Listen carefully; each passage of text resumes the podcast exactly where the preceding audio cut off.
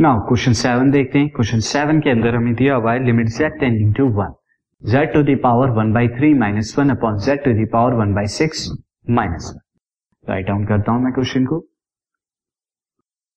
और limit z tending to one z को one से टेंड किया गया and z to the power one by three minus one upon z to the power one by six minus one student अब अगर यहाँ पर मैं z को डायरेक्टली वन रखता हूँ तो आप डिनोमिनेटर में देखिए डिनोमिनेटर में one to the power one by six हो जाएगा माइनस वन डिनोमिनेटर में one to the power one by six minus one अब one to the power one by six क्या होता है? वन ही होता है और वन माइनस वन कितना हो जाएगा? ज़ीरो तो ये ज़ीरो आएगा डिनोमिनेटर में जो नॉट डिफाइंड है.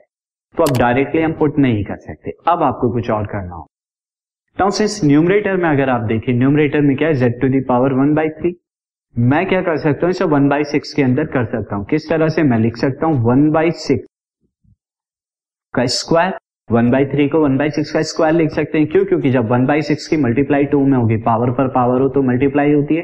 One by six into two कितना होगा वन बाई तो मैं वही लिख रहा हूँ this is limit z tending to one z to the power one by six की power square minus one upon z to the power one by six minus अब इससे क्या फ़ायदा हुआ? नाउ स्टूडेंट में वन पर स्क्वायर लिख रहा हूँ since one square is one अब देखिए, आप अगर यहाँ पर ले a square minus b square का फॉर्मूले यहाँ पर ए की जगह क्या है? Z to the power one by six b की जगह वन है। तो आई कैन राइट इस फॉर्मूले से a minus b a plus b यानी z one by six minus one a minus b and a plus b z one by six plus one ये लिखा जा सकता है। नीचे आप देखेंगे z one by six minus one आपको दिया हुआ है तो ये दोनों जो है डिवाइड हो गए।